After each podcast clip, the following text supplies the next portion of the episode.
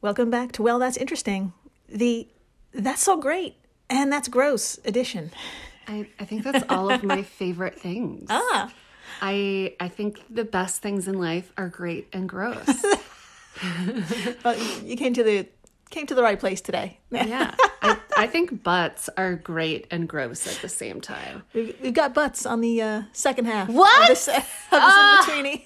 We have been on a dry spell for butts. We have, but we're coming back with a vengeance. Thank God. That's right. Thank God. It's been too long. I was getting worried, to be honest. Today is In-Betweeny 074, world's oldest drinking straws. Obsessed. And ancient wealthy folks were riddled with parasites. Of course they were. I love it. I love a parasite. I love a drinking straw. We've been through such a journey together. Mm-hmm. Now they make these cute little bamboo ones. The paper ones, I don't like. Yeah. I hate the paper ones. They get soggy after a few sips. Especially on dry lips. Mm-hmm. It's a gross feeling. Yeah. It feels like you're drinking out of one of those paper tampons. Like it's just, ugh. Yeah. Shouldn't be in either hole. That's right. No! Definitely not. Yeah. I'm Jill Chacha, and I am with pro-bamboo straw crazy Marissa Riley. That's me. I love the bamboo straw out of a margarita. Mm-hmm. Let's do it. Screw it. Let's go right now. Let's just go get a margarita right now. I'm into it. Okay. Yeah. I know you're also into metal straws. I love a metal straw. Yeah. My roommate from back in the day left a bunch in the house. And I was always laughing at her. I'm like, that looks so uncomfortable. Yeah. And now I use it every goddamn day because it makes me feel like a stupid fucking influencer. It makes me feel rich. Special? It makes me feel special. Yeah. And I drink things out of a mason jar. That's right. You're from Texas. But still, it's so Brooklyn, though. I feel very out of these special ice. I use special ice cubes that are cubes. I've talked about this for too long. Anyways, but then I don't take a picture of it. So what was even the point? It just means you're a better person. That's true. No one needs to know. You just enjoy it for yourself. Yes, is what you're saying. Exactly. Yeah. Well, put a pin in the metal straw thing. Okay. I'm not going to give it away. Okay. If this is your first time listening, welcome to the flock. Welcome. Dr. Riley here comes in cold and learns everything in real time. Just like you. It's true. I had no idea what we're going to talk about, but I'm pumped. Yeah. I'm pumped. Parasites and drinking straws. Mm-hmm. Obsessed. Yeah. Today, we're going to cover two recent archaeological discoveries that are, of course, fascinating on one hand, and on the other, show that the more things change, the more they stay the same. Honestly. I mean, yeah, in reality, nothing has changed. No. We just have seamless now. And to begin, we actually need to first step into our Wayback Machine and head way back to the era of archaeological frenzy, the 1890s. Oh my God, we're actually going back. Usually you're like, we're going to go way back to 2014. And I'm like, oh my God, it's so long ago. But yes, this is actually long ago. Yeah, and it's the Summer of Love, 1897. Fuck yeah. Exactly. And Professor Nikolai Veselovsky of St. Petersburg University is living an archaeologist's dream. He's about to open a dead rich person's tomb. I'm so excited for him. Yes. That's amazing. I love a dead rich person's stuff. Mm-hmm. That is the best stuff. It's the best stuff. So we know when we are, but where are we exactly? My friends, point to the very west coast of Russia. You got it. Which is right next to the country they're about to invade, Ukraine. Now move your finger down all the way until you reach the very southern tip. And voila, we're in the ancient city of Maykop. I've never heard of it. Amazing. I'm pumped. And just to give you a little better footing as well, if you imagine Turkey and look northeast, the Russian city of Maykop is right there. Cool. In a region known as the Caucasus, which includes modern-day Armenia, Azerbaijan, Georgia, and other parts of southern Russia. That's just how expansive Russia is, but still not big enough for little Putin. Oh, boy. Yeah. Oh, my God. Anyway. It's a talk for another day. Yes. So now our good old professor is about to unpack a burial mound, or a kurgan, that's believed to be from the early Bronze Age, which is somewhere between 3,700 to 2,900 BC. Holy shit. Yeah, and to put this into perspective, this burial mound is slightly older than the Great Pyramids of Giza. That's so old. That's so old. It's really old. If one thing is old, it's a goddamn pyramid. Those are the oldest things in the fucking world, but apparently not. No, this is older. This guy's fucking burial mound, yeah. I want everything in it. I'm pumped. So, Dr. Marissa, to report on what our professor found, I thought we could take turns reading from a study called Party Like a Sumerian, Reinterpreting the Scepters from the Maykop Kurgan. What do you say? I am so into that. I am so into any story that starts with party like a. I am obsessed. Let's do it. Yeah, that part will be explained later on. But yeah, we're going to party like a Sumerian. Amazing. So I'll start us off.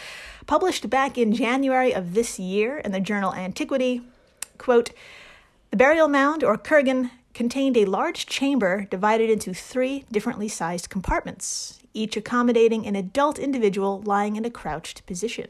It is believed that the largest compartment contained the burial of the primary, i.e. most important, individual, as it was furnished with the most luxurious set of funerary offerings compared with the other 2 burials in the same grave. Mm-hmm. The skeleton of this individual was covered with the remains of a richly decorated garment, along with hundreds of beads of semi-precious stone and gold. Fuck yeah. I love a semi-precious stone. Most of the grave goods, both plain and precious, including ceramic vessels, precious metal cups, weapons, and tools, were arranged along the walls of the chamber, except for a set of 8 long, thin gold and silver tubes, 4 of which were decorated with small gold or silver bull figurines. I'm obsessed. Yes. I'm so excited. Continuing the quote, the tubes were placed to the immediate right-hand side of the skeleton. Professor Veselovsky referred to these artifacts as scepters and, quote, that sounds like a drinking straw. Sounds like a drinking straw to me. Right? Amazing. Okay. Put a pin in that. Okay. Okay. Now, Dr. Marissa, I have a simple illustration of the tubes, but I also have a close-up photo of one of them as well, specifically the decorated perforated tip and all the little different segments. But before we get to that photo, let's take a look at the illustration. And all the shit we look at today is going to be on our social media stuff, so you too can take a look. Come on by Instagram, Twitter, join us. Do it. The handles are in the episode details, blah, blah, blah. Anyway, okay. Dr. Marissa, please tell us, what do you see in this illustration? I see, okay, so these are awesome and I want them right now. So I see about 8 long, skinny metal tubes.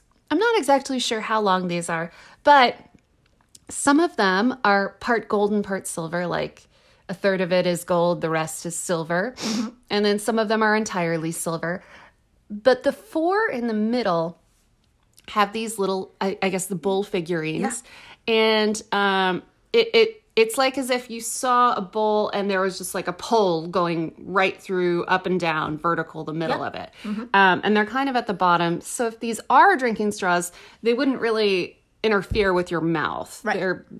You would drink out of the other side, so it wouldn't be a big deal. But they're fucking adorable. If I saw them at a little vintage antique shop, I'd be like, I'll take them. And then they'd be like, they're $70. Yeah. I'd be like, never mind. I like that journey we just went on with you. Yeah, no, that was nice. Here's a photo of the actual, now called a scepter at the time. Please tell us what you see at the tip. Oh. Yeah. Oh. So they're like gorgeous little rivets. Yeah. So this is it in pieces. I'm seeing several pieces. And some, it looks like the tips kind of have like a... It looks like they could be taken off and on, put on and off. You could like screw them on, which is really interesting. There's like... So it's like little pipes. Yeah. If you were thinking of like, how you screw together pipes, it's like that, but in pieces, but smaller. Yeah. And they're very tiny. Yeah. Yeah. And well decorated too. Very beautiful. Yeah. Like, it almost looks like jewelry, like silver jewelry that like a bracelet, you know how there would be like little details on a bracelet or something. It looks like that. Amazing. Yeah, a little bit more detail about them and their specs. They're a little over 3 feet long. What? Yeah, but only weigh about 7 ounces. Isn't that crazy? Are these straws? Am I wrong? Yeah, put a pin in that. Yeah, right. Oh my God, I have an idea. What? Is it so they could drink something from far away? Right? I like where you're going. Ah, yeah. I love it. Right. Okay. First, let's describe it a little bit more. Their lightweight may be due to the material. 4 of the tubes are assembled from 2 or 3 silver segments, and the other 4 are assembled from a combination of gold and silver segments. And in good taste, the accessories match their corresponding tube. 2 of the silver tubes are decorated with a silver bull figurine, and 2 of the gold and silver tubes are... attached to a gold bull figurine. Amazing. So you can have all gold. You can mix and match. Exactly. You're feeling fabulous. Yeah. And each of these little animals is about 3 or 4 inches in length. And get this, they're not in a fixed position. You can slide them up and down the tube. Stop it. Yeah. That is really fun. And of course, I have a photo of these figurines. Would you like to see them? Yeah. All right. I really would. Here we go. I think I would pay $70. Oh, they're so cute. They're just gorgeous silver gold bulls, and they're just they look like little bulls, and they're so damn cute. They're adorable. And you immediately need one. Yeah, I know what I'm doing on Etsy after this. Yeah, they're fucking adorable, that's for sure. But in 1897, unfortunately, the best our professor could do was speculate the use of these tubes. Veselovsky and his counterparts were like, maybe they're scepters, maybe part of a canopy, or something symbolic, question mark, you know. They felt it had to be something, like, really out there. Really important. Yeah, but they weren't sure. But what they did know is that they were damn pretty, which meant, you guessed it, they were going into a museum for display. Good. So by autumn of 1897, all the gems, fabrics, fancy things within the tomb, and these tubes were transferred to the Hermitage in St. Petersburg. Amazing. And there they sat until 2021. Okay. Yeah. Viktor Trifonov, an archaeologist from the Russian Academy of Sciences Institute for the History of Material Culture... God. And, nailed it.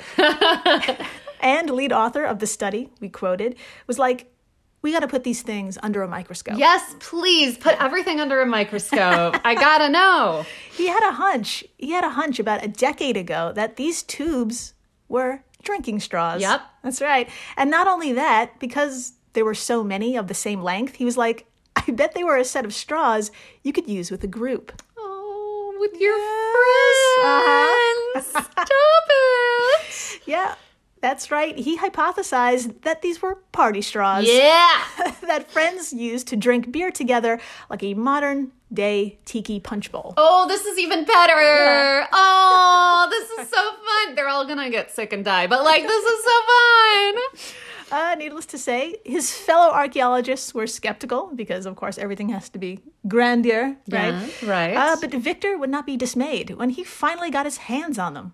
Dr. Marissa, please tell us what he and his research team did to help prove his party theory. I would love to talk about this. All right, from Laura Gagel of LiveScience.com.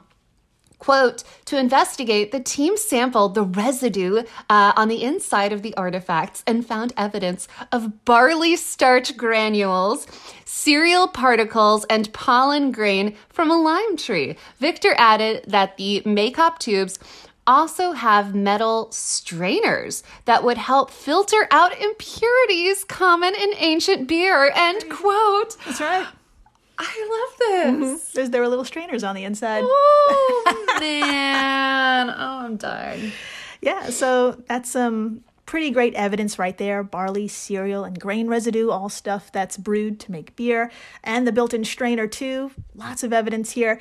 There's also a lot of circumstantial evidence that helped the theory because the Caucasus were surrounded by cultures that loved to get down. And it's possible their drinking technology rubbed off on this region. As Victor noted in his study, quote, the common ancient Sumerian implement for consuming beer was a tube made of long reed, allowing the user to sit or even stand and drink from a large vessel positioned on a low pedestal. Oh, my God. So instead of like, maybe instead of everyone getting glasses of cups of an alcohol or whatever, like we do now, cups of an alcohol. Who am I? Everyone getting drinks and glasses. How many cups of an alcohol have you had today? Too many. But instead of getting cups, they would get really long straws. All stand around it like a hookah or something. Yeah, exactly. And my theory is that because those little animal figurines can move, maybe that's how they kept track of how much they were drinking. I don't know. It's because they move up and down the straw, right? Yeah. I don't know. Or maybe they all went on different levels to know whose straw was who in case they put it down. There you go. Safety third. Mm-hmm. I'm obsessed. Let's bring it back, but also no. No, let's not. It's good. Let's not. No, not today. Okay, so where are we? Let me go back to my notes. Continuing with the quote from Victor, the detachable straw-tip strainers made of copper. Oh, so we're still talking about how the ancient Sumerians would drink. Got it. So they had long tubes made of reed. They also had detachable straw-tip strainers made of copper, less frequently made of bone, were widely used across Mesopotamia in the 2nd millennium BC. These tip strainers were intended to be fitted to the end of straws made of reeds, end quote. Amazing. So, that is so damn cool. I know. In sum, drinking communally with some long-ass reeds were all the rage. And judging by what else this individual was buried with, it's no surprise that they'd have their own gold and silver stemware. Amazing. Yeah. Oh, they had a little set. I mean, they were fucking wealthy. Good for them. Dr. Marissa, please tell us what happened. What else happened to be right under the researchers' noses that really helped suggest these were like straws for beer punch bowls, if you will? I would love to explore further. From allthat'sinteresting.com, quote, their theory was bolstered by the fact that a large vessel was also found in the tomb. The volume of this vessel, 32 liters, suggests that each participant's share would be about 4 liters or 7 pints per person. Trifonov and his team explained in the study, end quote. Oh my God, they were getting hammered. But also, what was like the alcohol volume or whatever of beer? It must have been low. It was pretty low. It was probably like mead, 3%-ish maybe. I don't know. But that's, okay. Still well, then 7 pints, that's a lot. That's a lot of like just still, liquid in your body. Oh my goodness. So these tubes are still being analyzed for more residue and such, but Victor's counterparts are leaning towards his theory, making the Maykop straws the oldest straws discovered. They're about 1,000 years older than the previous record holder, which means, my friends, we've been drinking for a very long time. Yep. Something's never changed. That's right.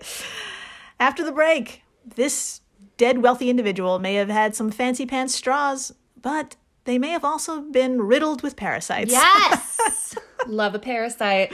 And we're going to explain, so please stay tuned. Please do.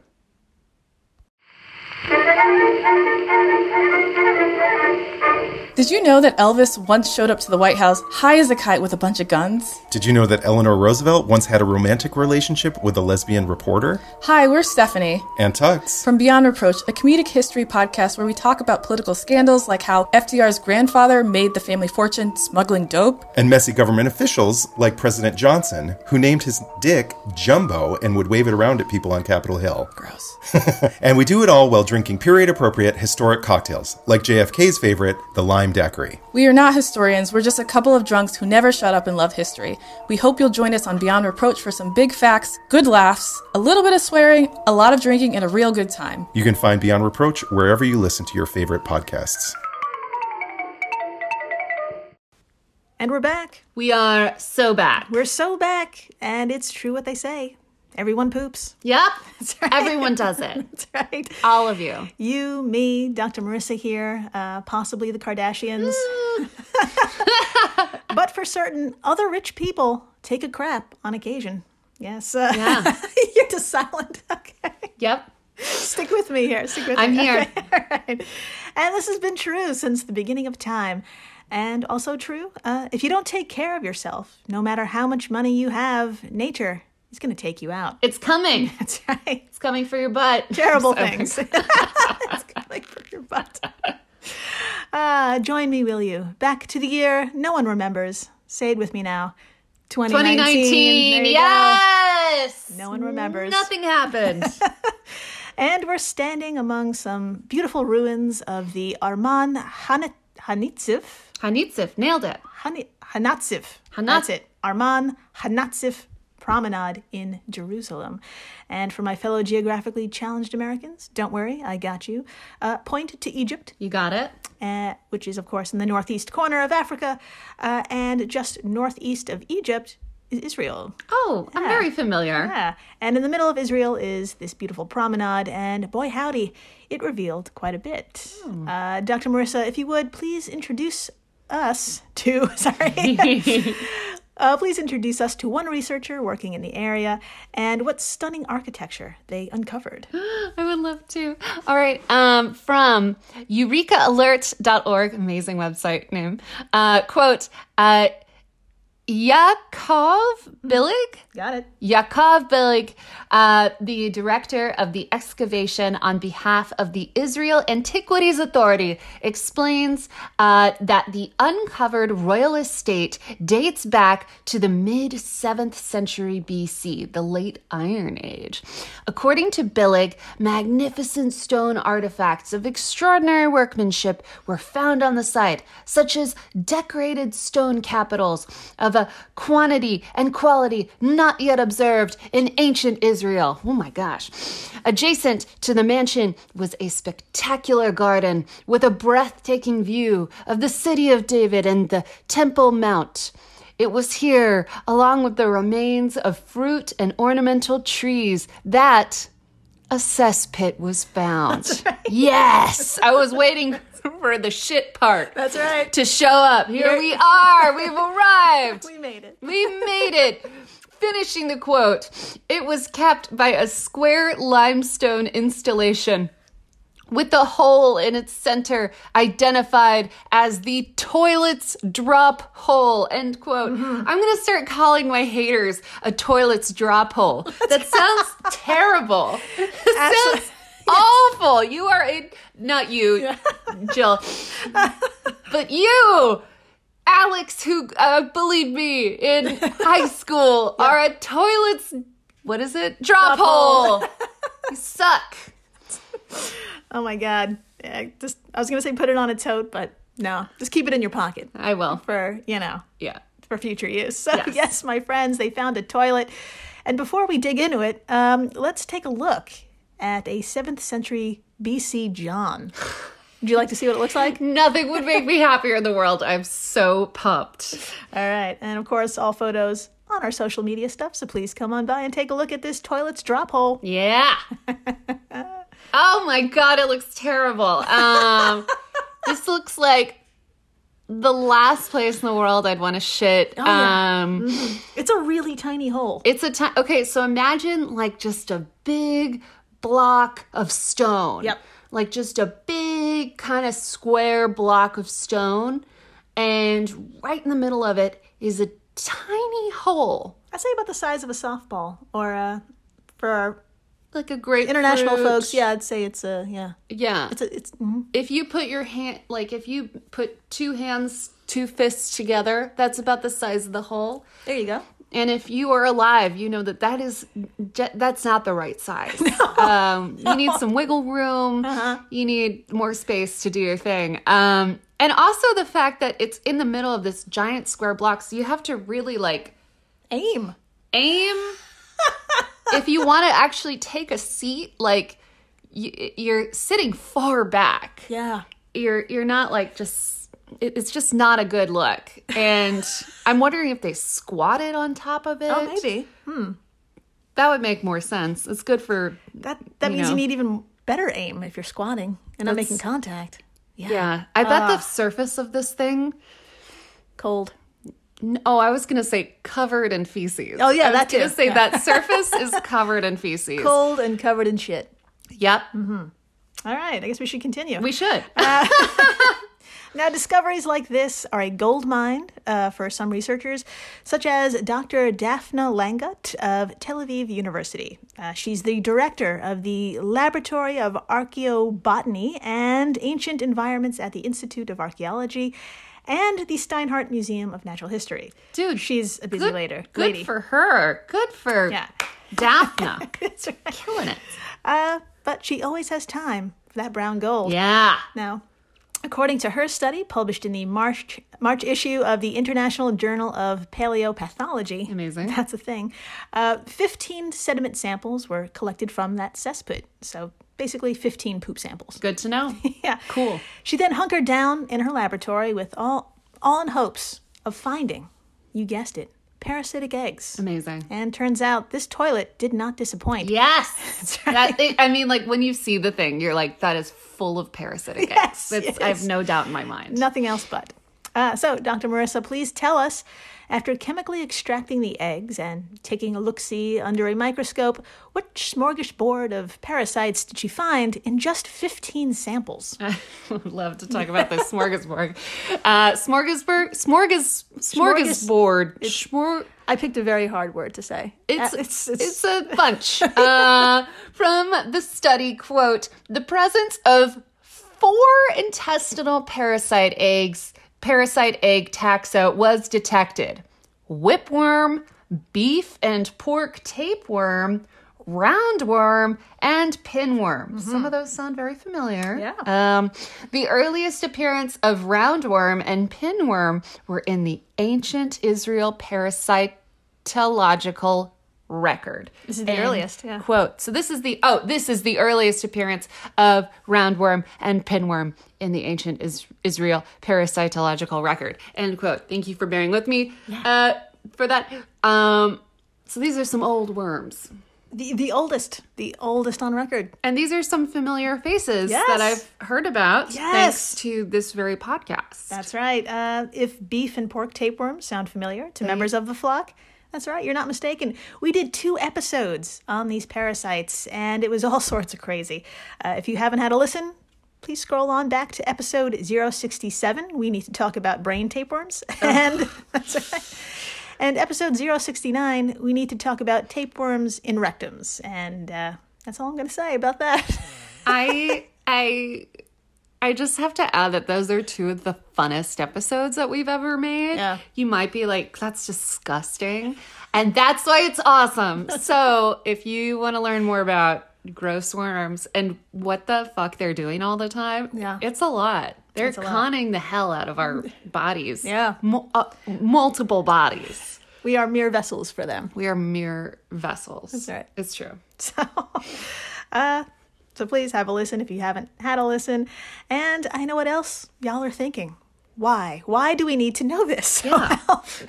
Why, Jill? Tell me. Good question. Your answer, archaeoparasitology. Oh. Yes. As people living through a current plague, you and me, I think we could appreciate this field. It helps us, quote, learn about the history of diseases and epidemics. Oh. This area provides new information regarding human health, hygiene, lifestyle, and sanitary conditions, end quote, from eurekaalert.org. This actually makes me think of how you can look at the Mona Lisa and tell that she has a thyroid problem. You can learn a lot about the time and what they were eating and, like, what was going on disease. Except instead of talking about the Mona Lisa this time, we're talking about shit. That's right. That's right. Same thing. No, not at all. Same shit, different medium. Exactly. I guess. Yes. Sure. Anyways. Yeah. The Mona Lisa, I think that was an in-betweeny about the guy who grew a tooth in his nose, and we talked about her smile. Oh, I forgot the rest of that. That's right. The nose tooth really got me. Yeah. Okay, so we have a delivery. It's great. It's great. So, from this discovery, we could surmise that wealthy folks were a little fucked. Dr. Langut believes, quote, in the absence of medicine, recovery from intestinal worms was difficult to impossible, and those infected could suffer from the parasites for the rest of their lives. No. Therefore, it is quite possible that the findings of the study indicate a bothersome and long-lasting infectious disease that affected the entire population. End quote. Yeah. So. Because nowadays if you get like a worm or something, you go to the doctor. Yeah, we talked about it. It's embarrassing. Or you make a video of it coming out of your butt, like that guy. Or you make a video and you go viral. And you post it to Facebook, which actually happened. And we also watched that video, too. So, however, before Facebook, before modern medicine, this must have been a nightmare. Yeah. Could you imagine sitting on that small toilet and pulling out a worm? Yeah. Real thing. Pulling out a giant worm. Oh, my God. Her hand is in her face, fully in her face. My face might as well be in what do you call it? The toilet hole? Yeah, so if you haven't had a listen to those two episodes, episode 067 and episode 069, you have no idea what we're talking about. You got to go take a look and have a listen. Highly recommend. So according to this doctor, basically, the only thing to trickle down from the rich were worms. So, fun fact, according to the study also, in Hebrew, the name of the site, Armon HaNatziv, I know I'm saying that wrong, but it means Commissioner's Palace. Oh. And so I guess that commish was rolling in dough because, quote, toilet facilities were extremely rare at the time and were a status symbol, a luxury facility that only the rich and high-ranking could afford. Yeah. End quote. Only the rich can afford a block of stone with a hole in it. That's right. That's right. Good for him, I guess. Though he didn't wash his fucking hands. Ah! So please, just do it, folks. Just wash your hands. Just do it. Not even, I mean, for COVID, yes. Yes. But also, your hand could be, like, covered in worms right now. It's just parasites. Ugh. The end. The end. We made it through. Amazing. Yeah. I love butt stuff. Love wealthy folks riddled with parasites. I'm a big fan.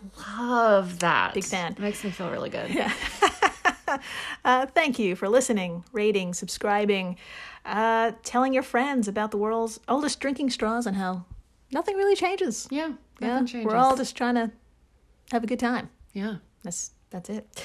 And please, stay interesting. Please do.